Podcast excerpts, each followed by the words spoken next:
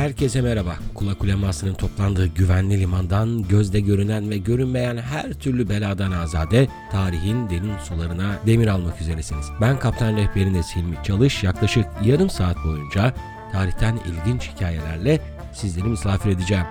Eğer hazırsanız başlayalım. Bu podcast'i dinlediğiniz cihazın sesini biraz daha açın ve anlatılacak olan ilginç, gizemli ve çekici hikayelerin tadını çıkarın.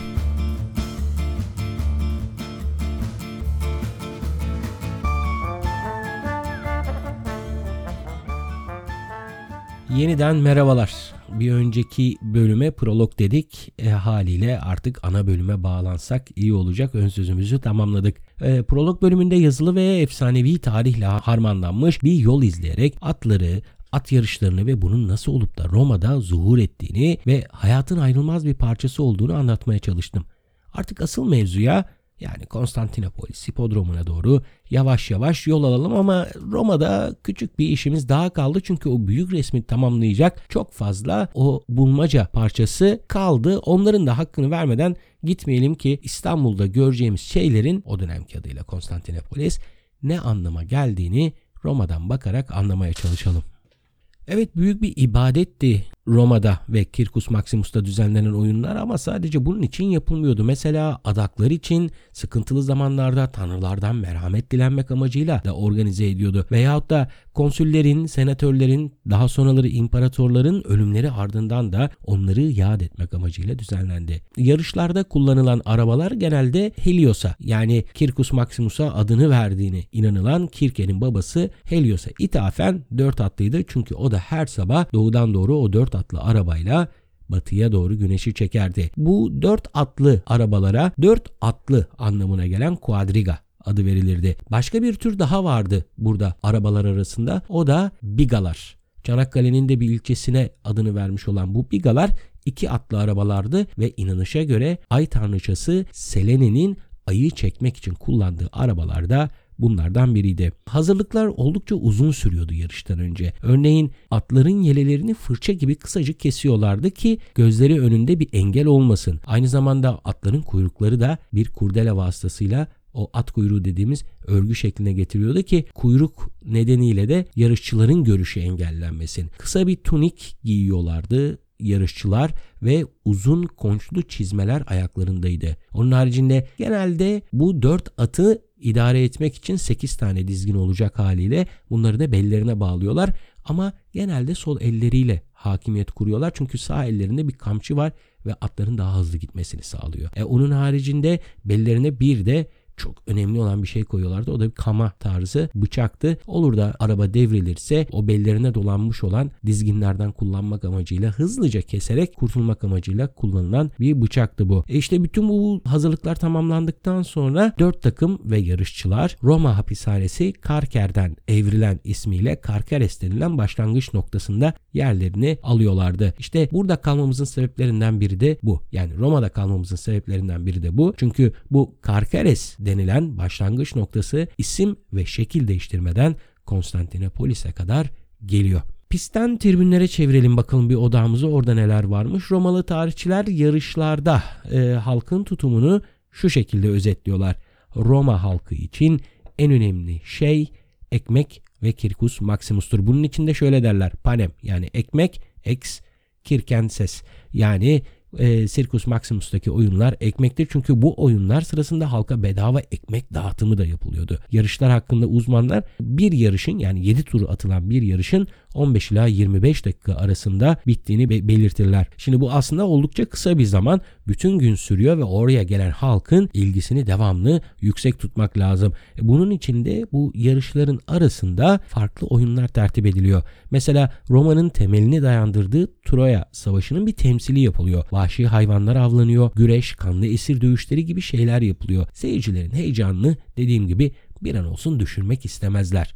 İşte bu tehlikeli oyunlar sırasında da halkın mağdur olmaması için de oyunların yapıldığı arenayla seyircilerin bulunduğu tribün kısmı arasına bir hendek kazılıyor. İçinde de su var Olur da oradan bir tehlike gelecek olursa onları çok etkilemesin diye haliyle vahşi hayvanların olduğu bir yerde seyircilerin de korunması gerekiyor. Roma İmparatorluğu bir krallık olarak başlıyor. Daha sonra cumhuriyet oluyor. Oldukça uzun bir süre cumhuriyet olarak varlığını devam et. E, Julius Caesar'la beraber de imparatorluğa evriliyor. İşte bu değişimler sırasında da Circus Maximus ve tabi doğal olarak oyun geleneği de bir değişiklik taşıyor. İmparator Augustus sarayını Palatin tepesine yani Circus Maximus'un bulunduğu vadinin bir tepesine yaptırıyor. yüz iki yılında ise Traianus bir adım öteye gidiyor.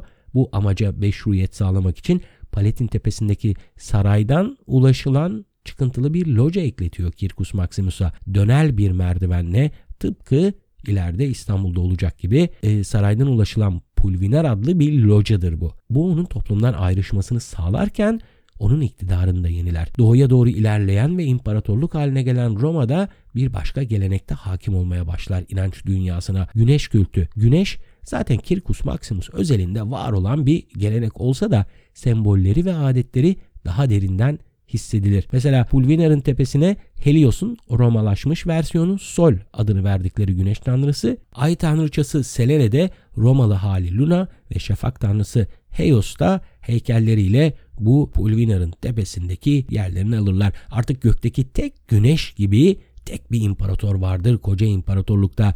Bunun halkı hissettirilebilmesi için de imparatorluğun yeni hakimiyet alanı olan Mısır'ın Tebai şehrinden bir obelisk yani dikili taş getirilir ve Pulvinar'ın karşısına yani locanın tam karşısına dikilir. Locasından bir güneş gibi doğan imparator ve onun simgesi olan obelisk. Artık her şey tamamdır. Ortada bir güneş ve etrafında dünyanın da dahil olduğu gezegenleri tasvir eden yarış arabalarıyla bir devran arka arkaya döner. İmparatorun ihtişamını ve eşsizliğini meşrulaştıran, yapay olarak bölünmüş, dengede tutulan bir halk mesajı. Tüm detaylarıyla tamam olunca da sıra bu mesajın gerekli yerlere gönderilmesine gelir. Akdeniz çevresindeki birçok şehirde Romalılar at yarışları için hipodrom, daha doğru tabirle kirkuslar yaptırırlar. Bunların inşası tabii ki maliyetlidir. Mesaj açık ve net. Maliyeti karşılayan imparatorun cömertliğini yerli halklara göstermek. İmparator artık güneşin yeryüzündeki simgesidir. Şimdi çok vakit geçirdik imparatorluğun başkentinde ve farklı zaman dilimlerinde artık İstanbul'a gelsek iyi olacak diyelim. yüz doksan beş yılına gidelim. Mekan sadece küçük bir Roma kenti olan ve ileride bizim İstanbul olarak andığımız Bizansiyum isimli kıyı kenti. Sadece Topkapı Sarayı kadar bir alanı kaplayan bu küçük kent daha önce surlar bölümünde de ele aldığımız gibi taht mücadelesine giren iki namzetten Niger'i desteklemektedir. Bu yanlış seçim pahalıya mal olur o dönem için ama ileride büyük ve güzel sonuçlar olacaktır. Niger'i alt eden Septimius Severus tarafından yerle yeksan edildi. İstanbul'un o dönemki Bizantiyum'un surları. İleri görüşlü oğlu Karakalla ise bir ışık görür bu şehirde. Onun için babasına tavsiyeler de bulunarak e, babasını bir şekilde pişman da eder. Severus hemen bu küçük kentte bir imar faaliyeti başlatır Karakalla'nın tavsiyeleri üzerine. Kendini daha bir Romalı hissetsin diye kent bir de hipodrom inşaatına emir verilir. Lakin onun kentten ayrılmasıyla beraber inşaat durur ve geniş alan aktif olarak kullanılmak için yüz yıl kadar daha beklemek zorunda kalır. Severus devri önemli çünkü bu devirde sadece Bizantiyum denilen kentteki hipodroma dair bir faaliyet yok. Onun haricinde Antakya, Aydın, Kıbrıs, Lübnan, Kudüs gibi birçok yere hipodromlar yaptırmak için bir faaliyet başlatır Severus. Bir yüzyıl sonra ise imparatorluğun tetrarşi denilen dört imparatorlu idaresi sırasında kendi etki alanındaki halklara saygınlığını kabul ettirmek isteyen bu dört imparator başkent olarak belirledikleri yerlere yine hipodromlar veya Roma tabiriyle kirkuslar yaptırır. Örneğin pek bilinmese de bir dönem Roma İmparatorluğu'na kısa süreli başkentlik yapmış olan İzmit kentinde bile bir hipodrom vardı. Bu dönemde tacı başında bulunduran her dört imparator kendi inşa faaliyetlerine girişti. Maxentius Roma'da, Galerius Selanik'te, Maximianus ise Milano'ya hipodromlar yaptırdı. Buna rağmen en güzeli ve adından en çok söz ettireni, doğal olarak en uzun ömürlüsü, dünya güzeli İstanbul'da adını aldığı imparator Konstantin'in yaptırdığı olacaktı. Yeni bir dönemin şafağındaydı Roma İmparatorluğu. Tek bir imparatora kavuşmuş ve tek merkezli bir hal almaya başlamıştı. En büyük değişiklik inanç dünyasında da tek bir tanrıya olan bağlılığın giderek artmasıydı. Hristiyanlık etkisi giderek artıyordu. Konstantinos Hristiyanlığa doğru yol almaktaydı ve bu onu tarihteki ilk laik devlet başkanı yapmıştı, fakat halk daha buna hazır değildi henüz. Bu nedenle hem daha zengin hem de daha kutsal olan doğu topraklarına çevirdi gözünü ve ilahi bir rüyayla kendine yeni başkent olarak Bizansiyum adlı henüz küçük ama ileride parlayacak olan yeri seçti. Yeni Roma'nın yeni başkenti için hemen makyaj faaliyetleri başladı. Roma'daki gibi bir senato binası, merkezi bir cadde, forum adı verilen meydanlar yapılmaya başlandı. Bir saray gerekliydi doğal olarak. Çok düşünülmedi bunun için. Saray da kentte İnşa edilen tüm yapılar gibi temelleri daha önceden atılmış olan bir merkezin çevresine konumlanmıştı. İşte yüz yıl önce Septimius Severus'un kentin imari için yaptırmaya başladı ama tamamlayamadığı hipodromdan başlamıştı Konstantin'in tüm imar faaliyetleri. Rahatlıkla söyleyebilirim ki tüm saydığım caddeler, forumlar, senatolardan önce hipodrom tamamlanmıştı. Circus Maximus'ta olduğu gibi yeni düzende de imparatorun yüceltilmesi için kamusal bir alanın varlığı şarttı ve yine Roma'da olduğu gibi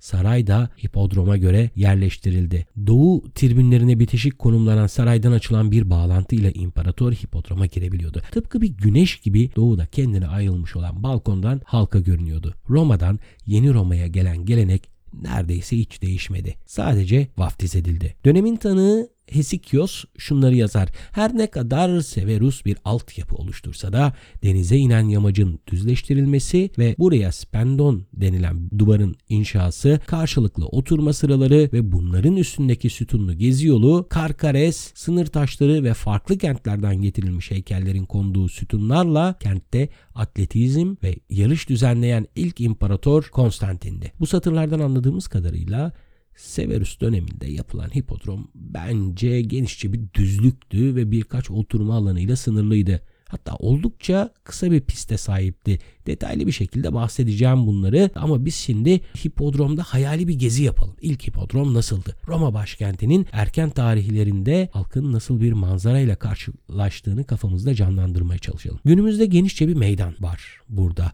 Bunun başlangıç noktası Roma'da da olduğu gibi Carceres adıyla anılıyordu. on iki adet kemerli kapısı yarışçılar içindi. Carceres'in İkinci katında bir de üst katı vardı. Burada takımların toplantı yaptığı odalar ve bir balkon bulunuyordu. Carceres'in iki yanında ise farklı takımların giriş yaptığı izleyici kapıları vardı. Bu kapılardan birinin önünde bir kule yükselmekteydi ve yarışların yapılacağı günlerde bayrak ve flamalarla süslenirdi ki bu aynı zamanda gelip geçen insanlara yarın burada yarış var mesajı taşıyordu. Bunun haricinde günümüzde Kadastro İl Müdürlüğü'nün olduğu yerde Antiochos adlı bir izleyici kapısıyla Ayasofya bölümünde anlattığım Nika isyanı sırasında öldürülen otuz bin kişinin anısına adı değiştirilen ve ölüler anlamına gelen Nekra kapısı vardı. Günümüzde oturma yerlerinin bir kısmını da içine alan Türk İslam Eserleri Müzesi'nin civarına denk gelen bu kapı Bizans'ın son zamanlarına kadar Nekra yani ölüler kapısı olarak anılmaya devam etmiş. Şimdi dört yüz yirmi metre uzunluğa sahip bir hipodrom var. Dedim ya çok fazla istatistiki bilgiye e, yer vermek istemiyorum. Bunun nedenlerinden bir tanesi hiçbir yazarın hem antik hem günümüz yazarlarının buranın uzunluğu ve genişliği hakkında kesin bir bilgi verememeleri. Neredeyse hepsi anlaşamamış gibi farklı rakamlar veriyorlar. dört yüz yirmi metre uzunluğunda olduğunu söyleyen var. dört yüz kırk metre, dört yüz elli metre uzunluğunda olduğunu söyleyenler var. Biz bunu dört yüz yirmi kabul edelim. yüz yirmi metreye yakında bir genişliğe varmış. İşte bu anlaşılamayan şeylerden bir tanesi de kapasitesi. Bazısı otuz bin kişinin buraya gelebildiğini, kapasitesinin olduğunu söylüyor. Bazısı yüz bin. Ben genelde ortalama bir rakam alıyorum. Bu da altmış bin diyebilirim. Hipodromun güney tarafında Marmara Üniversitesi Rektörlüğü olarak kullanılan binanın hemen arkasında kıvrımlı oval anlamına gelen bir duvar var. Spendon isimli bir duvar. Gerçi hala var ama pek eski heybetini taşımıyor. Ortada yine Roma'daki gibi bir spina vardı fakat Konstantinopolisliler daha çok buraya Euripos diyordu. Euripos Yunan anakarası ve Eğriboz adası arasında kalan dar bir boğazdır. Garip bir şekilde kuvvetli akıntılar oluşturan bu boğazda yedi tane akıntı tespit edilmiş. Tıpkı yedi tur atan atlar gibi. Kentin sakinleri Spine içindeki havuzlar ve belki de bu yedi akıntıdan dolayı buraya Euripos yani Yunanistan ve Eğriboz adası arasındaki boğazın adını vermişler. Spina'nın iki yanında Metae adı verilen üç sütunlu dönüş noktaları vardı. Yine Roma'daki gibi biri yeşil, diğeri mavi dönüş noktası olarak anılırdı. Ayrıca Spina veya Euripos birçok heykel ve anıtın kairesiydi. Günümüzde bunlardan üçü ayakta kalmış. Bunlardan son bölümde uzun uzun bahsedeceğim. Biz olmayanlardan söze başlayalım. Circus Maximus, Konstantinopolis hipodromunu anlamak için bir kılavuzdan daha fazla. O yüzden oldukça uzun zaman geçirdik orada. Bu yüzden de bu yayının bir bölümünü hipodromun örnek alındığı yeri anlatmakla geçirdim. Şimdi Roma'da geçirdiğimiz uzun sürenin meyvelerini toplamak vakti geldi. Roma köklerini kısa sürede Konstantinopolis halkına kabul ettirmeye çalışan Konstantinos, bunun ilk adımı olarak dişi kurttan süt emen Romulus ve Romulus heykellerini Spina'ya diktirdi. Daha sonra Nikopolis kentinden ilginç bir şekilde Actium eşeği ve binicisi heykelini getirdi. Bu aslında imparatorluğun baş, başlangıcını simgeliyordu. İlginç bir hikayesi var. Onu da şöyle bir e, anlatayım. Actium Savaşı Roma'nın imparatorluğa dönüşümünde önemli bir yerde. Taraflardan biri olan Augustus, rakibi Marcus Antonius'la mücadelesinden önce bir bakalım düşman hattında neler var diye tebdil bir kıyafetle yürüyüşe çıkar. Yolda eşeğiyle beraber kendine doğru gelen bir adam görür. Adama nereye gittiğini sorar Augustus. O da imparatorun kampına gittiğini ve eşeğini ona vereceğini söyler. Bu Augustus'a garip gelir. O yüzden de üsteler ve adama adını sorar. Adam adının Otişes, yani şanslı olduğunu, eşeğinin de Nikon, yani muzaffer, zafer kazanmış olduğunu söyler. Bunu iyi bir işaret olarak yorumlayan Augustus daha sonra Nikopolis kentinde bu adam ve eşeğinin heykelini yaptırır zaferi kazandıktan sonra. İşte Spina üzerindeki heykel de buradan getirilen heykeldir. Bunun getirilmesi de dişi kurttan süt emen ikizlerle aynı amaca hizmet eder. Burası Roma İmparatorluğu'nun başkentidir. Doğuya Roma aşısını uygulamaya çalışan Konstantinos, Odysseus'un alt ettiği Scylla adlı canavarın heykelini de buraya getirir. Bolluk ve bereket sembolü tek yumurta ikizleri, Kastor ve Pollux heykelleri, Mısır'dan getirilen bir at heykeli, bir fil heykeli, ağzında yılan yakalamış bir kartal heykeli gibi birçok bronz heykel Konstantinopolis hipodromunu süsler. Ayrıca zaman içinde başarılı yarışçıların ve tahta çıkan imparatorların da heykelleri bu dekora eklenir. Aslında güzel bir metafor var burada. Çünkü başarılı bir idareci, yani imparator, yarış alanında atlarını çatlatmadan, arabasının kontrolünü kaybetmeden, tehlikeleri önceden sezerek ve rakiplerinden daha doğru tercihler yaparak yarışı kazanan bir yarışçıdan başka bir şey değildir. Yani başarılı bir yarışçı imparatordan ve iyi bir imparator başarılı bir yarışçıdan çok farklı düşünülemez. Şimdi şöyle bir bakalım başka neler vardı. Hipodromun en gözde heykeli mesela. Yetip gitmiş antik bir güzellik. Ee, antik Yunan medeniyetinin usta heykeltıraşı. Bazı yerlerde İskender'in heykeltıraşı olarak anılan Lisipos tarafından yapılmış üç buçuk metre boyundaki yorgun Herkül heykeli. Bu yapıt bin iki yüz dört yılında şehre gelen dördüncü Haçlı Seferi veya ağırlıklı olarak kabul edildiği şekliyle Latin istilası sırasında yok olsa da o kadar güzelmiş ki üçüncü yüzyıldan itibaren bir ders olarak öğretilen kompozisyonu sayesinde birçok mermer replikası günümüze ulaşmıştır. Bunlardan bir tanesi Antalya Arkeoloji Müzesi'nde sergilenmektedir. Birebir kopyası da İtalya'da bir müzede, ama şu an tam olarak hatırlayamayacağım hangi müzede olduğunu. Lisipos'un bir başka eseri daha vardır bu meydanda. Sakız Adası'ndan getirilmiş bir quadriga, yani dört atlı araba ve sürücüsü. Tam da Carceres'in üzerinde konumlanan bu heykel Herkül heykelinden biraz daha şanslıdır. Venedik doçu Dandolo tarafından Latin istilası sırasında Venedik'e gönderilir. İtalya'nın Napolyon tarafından ele geçirilmesiyle bu sefer Paris'e gider. Bu kuadriga kısa bir zaman sonra Venedik'e geri döner. Günümüzde birebir kopyaları San Marco meydanında sergilenmekte olan heykelin orijinali ise hava şartlarından etkilenmemesi için bir müzede muhafaza edilmektedir. Bu heykellerden çok daha fazlası olduğu muhakkak. Lakin ikonoklazma denilen, yani tasvir karşıtı dönemde, daha sonra Latin istilası sırasında ve Osmanlı idaresi altına girilirken çoğu zaman içinde yitip gitmiş. Kala kala üç tanesi kalmış. Tüm doğal ve yapay etkilerden sıyrılarak günümüze ulaşabilmiştir. Konstantinos'un getirmeye niyetlendiği fakat altmış yıl sonra buraya dikilebilen kırık dikili taş, neden kırık olduğunu son bölümde anlatacağım, Apollon Delfi Tapınağı'ndan getirilen üç yılanlı burma sütun ve bir dikili taş öykünmesi olarak niyetlenilmiş örme sütun. Onları da İleriki bölümlerde uzun uzun anlatacağım, çünkü kısa bir şekilde buraya sıkıştırılmaktan ziyade anlatılmayı fazlasıyla hak ediyor. Tıpkı Roma'daki Circus Maximus gibi burada da bir adet loca var. Buraya Katisma deniliyor. İmparatorun halktan ayrıcalıklı konumuna dair bir vurguydu bu. Daha önce de söylediğim gibi gelenek devam ettiriliyor. Hipodromun hemen arkasındaki büyük saray kompleksinin eki olarak yapılmış Dafne sarayından geçilen Katisma'nın kendisi bile bir saraydan farksızdı aslında. Yine Roma'da olduğu gibi sarmal bir merdivenle ulaşılan Katisma'nın alt katı bir kabul salonu ve muhafız odalarını barındırıyordu. Hipodroma Kareia adlı bir kapıyla açılan locanın arka kısmında ise Hristo Triklinos adlı altın salon diye çevirebileceğimiz tören salonu konumlanmıştı. Tüm bu kompleks ise Stama adıyla anılıyordu. Katisma halkın imparatoru görebildiği bir balkondu. Sadece görebiliyorlardı. Soru sorulamaz veya o herhangi biriyle direkt konuşamazdı. Bu iş için mandator adlı görevliler bulunurdu.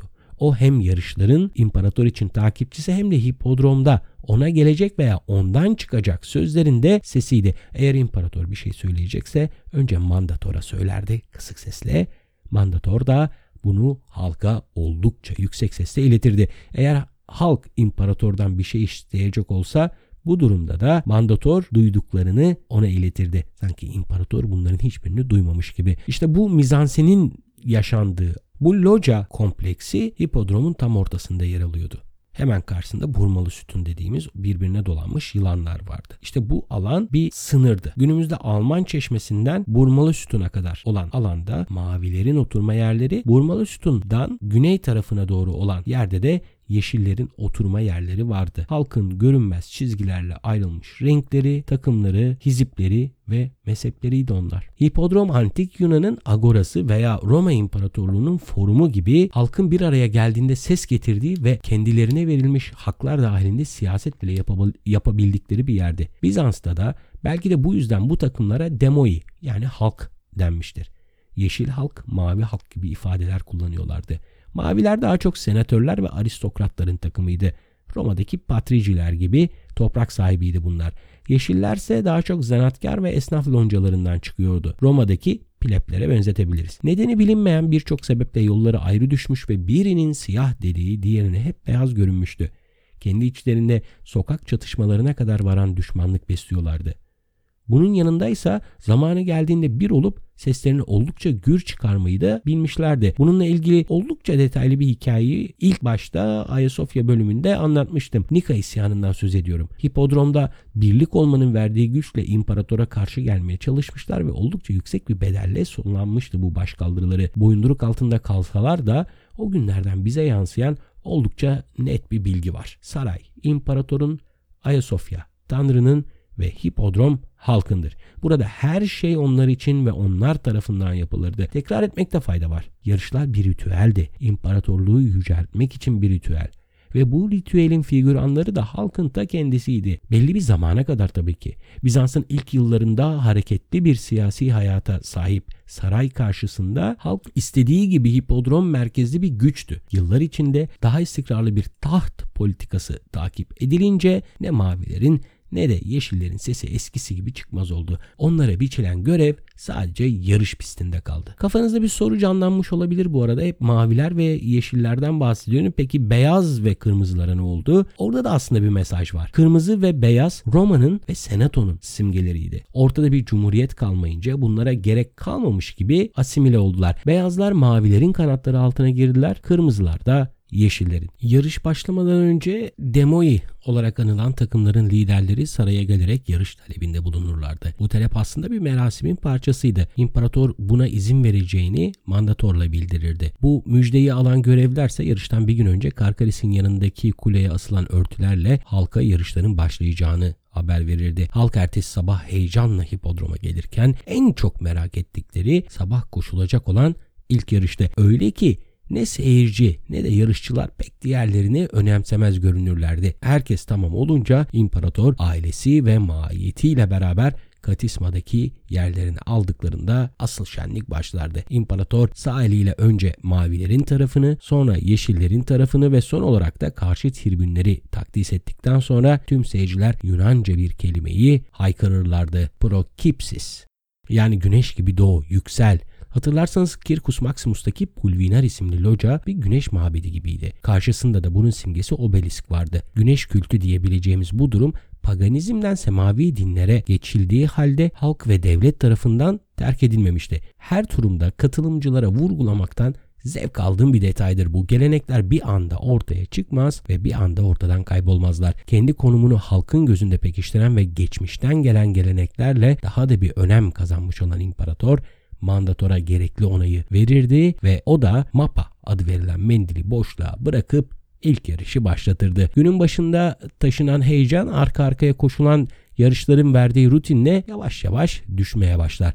Özellikle öğleden sonraki yarışlarda sadece imparatora tanınmış ilginç bir hakla yarışlara heyecan gelirdi. İmparator düşen heyecan biraz daha yükselsin diye bazı atların ve yarışçıların takımını değiştirebilirdi. Yani mavinin atları yeşillerde, kırmızının sürücüsü beyazlarda görülebiliyordu. Gerek rutin gerek değiştirilmiş şartlarda koşulan yedi turluk yarış bitince de Superest unvanı kazanan binici önce Katisma'ya gider, İmparatoru selamlayıp ve onun tarafından takdis edilip pistin karşısındaki tribünlerde oturan kent valisi Prefektus'a uğrardı, ödüllerini alırdı ve bunu sonuna kadar da hak ederdi. Zira sekiz dizgini beline dolayıp sol eliyle bunları idare etmek, diğeriyle atları ivmelemek, atların durumunu anlayıp yavaşlanılacak yeri belirlemek, rakiplerin tehditlerine boyun eğmemek gibi çok büyük konsantrasyon isteyen bu işte tecrübe en büyük yardımcıydı. Günümüze bir heykeli ulaşmış efsane hipodrom yarışçısı Porfirios'un heykelinin kaidesinde de şu sözler bizi doğrulamaktadır.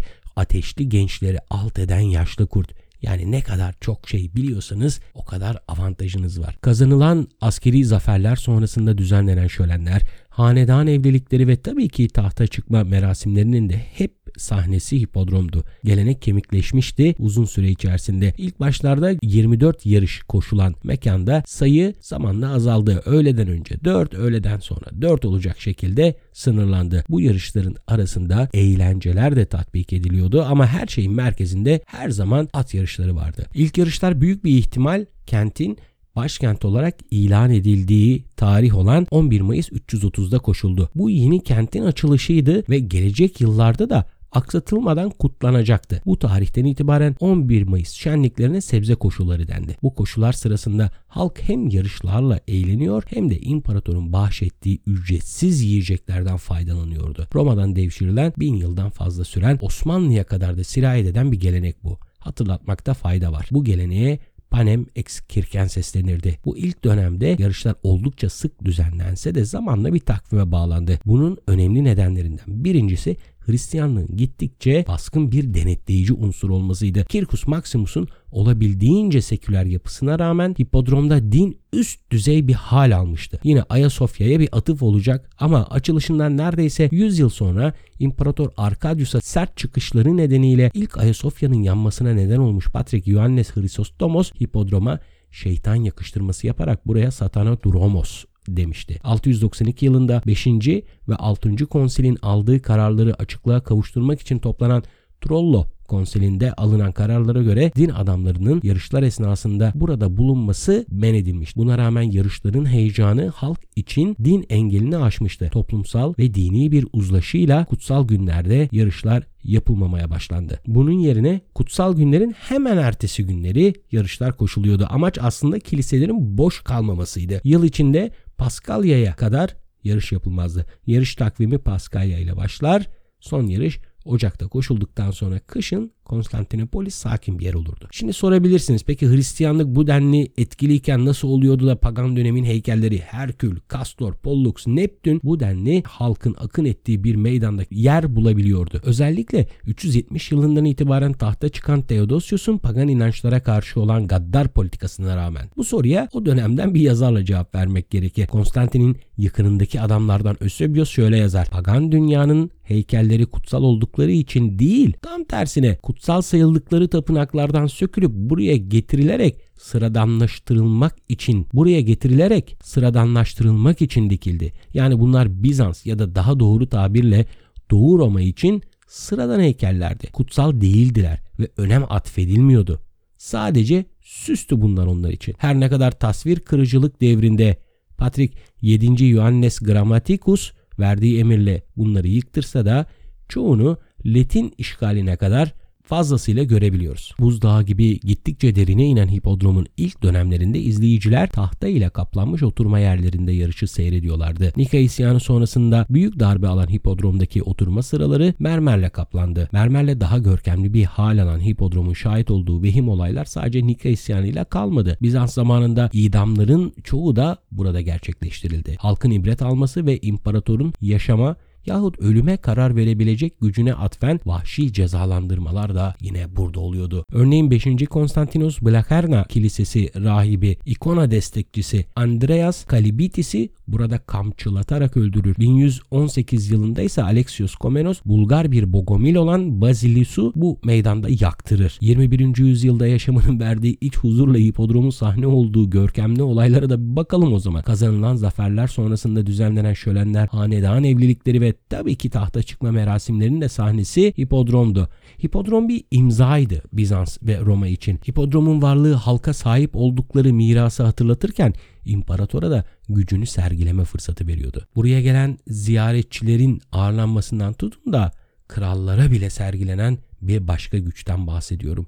Bu güç oldukça uzun zaman sergilendi. on ikinci yüzyılda geldiğimizde bu güç ve heyecan eskisi gibi kuvvetli değildi artık maalesef. Zaten Bizans'ta yavaş yavaş çaptan düşmeye başlamıştı. Bizans Orta Çağı'nda erken dönemlerin aksine gizlilik ve inziva inancı da yükselmişti. Toplanma alanları önemini kaybederken hipodrom daha az kullanılır oldu. Bu tarihlerde Bizans tacını başında taşıyan Angelos ve Komnenos gibi hanedanların da büyük sarayı kullanmak yerine günümüzde Ayvansaray'da bulunan Vlaherna Sarayı'nı tercih etmeleri de bir başka etkendi. Hipodromun anlamını yitirmesini sağlayan saray hipodroma bağlı değildi. bin iki yüz dört yılında kente gelen Latinlerin de bu değerli kenti hedef alması sonrasında ise hipodromun anlamını taşıyan güzellikler sadece tarih kitaplarından okunur oldu. Herkül heykelinden tutun da emziren kurt heykeline kadar tüm bu bronz eserler yok edildi. Oturma sıraları tahrip edildi. Öyle ki bu dönemin tanığı De Clary isimli seyyah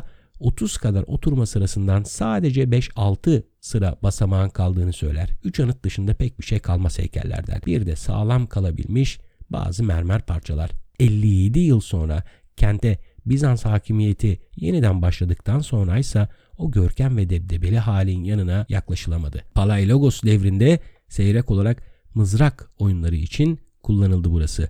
Çoğu parçası daha o dönemden yama misali lime lime dökülen başkentin ihtiyaçları doğrultusunda bir taş ocağı gibi kullanılarak devşirildi. Fetihten kısa süre önce kente gelen Bondelmonti burada sadece bazı gençlerin mızrak oyunu oynadıklarını, etrafta bunlardan başka fazlaca insan bulunmadığını da bize yazar. Eski mirastan bir şey kalmamıştır genç kuşaklara. Sadece bir ad ve hatıralar. Gayya kuyusu gibi içine girince bir türlü çıkılamayan bir konunun daha bir yerine virgül koyma zamanı geldi bence. Çünkü konuşmak istesek saatlerce konuşuruz. Şan, şöhret, ihtişam, eğlence, görkem, vahşet, kan ve daha nice farklı sıfatla özetlenebilecek Konstantinopolis hipodromu Osmanlı'ya gelene kadar müsrif bir miras yedi gibi her şeyini yitirmişti. Ruhu dışında. İşte önümüzdeki programda Osmanlı'ya geçen kentin bu birinci tepesindeki ruhun dönüşümünü, Osmanoğullarının karşılaştığı manzarayı, burayı canlandırma çabalarını, buraya yükledikleri anlamları ve neleri yapabildiğini anlatmaya çalışacağım. Şimdilik bu kadar diyelim ve yeniden görüşünceye kadar, yeniden işitinceye kadar mutluluğunuzu dilerim. Sağlıcakla kalın.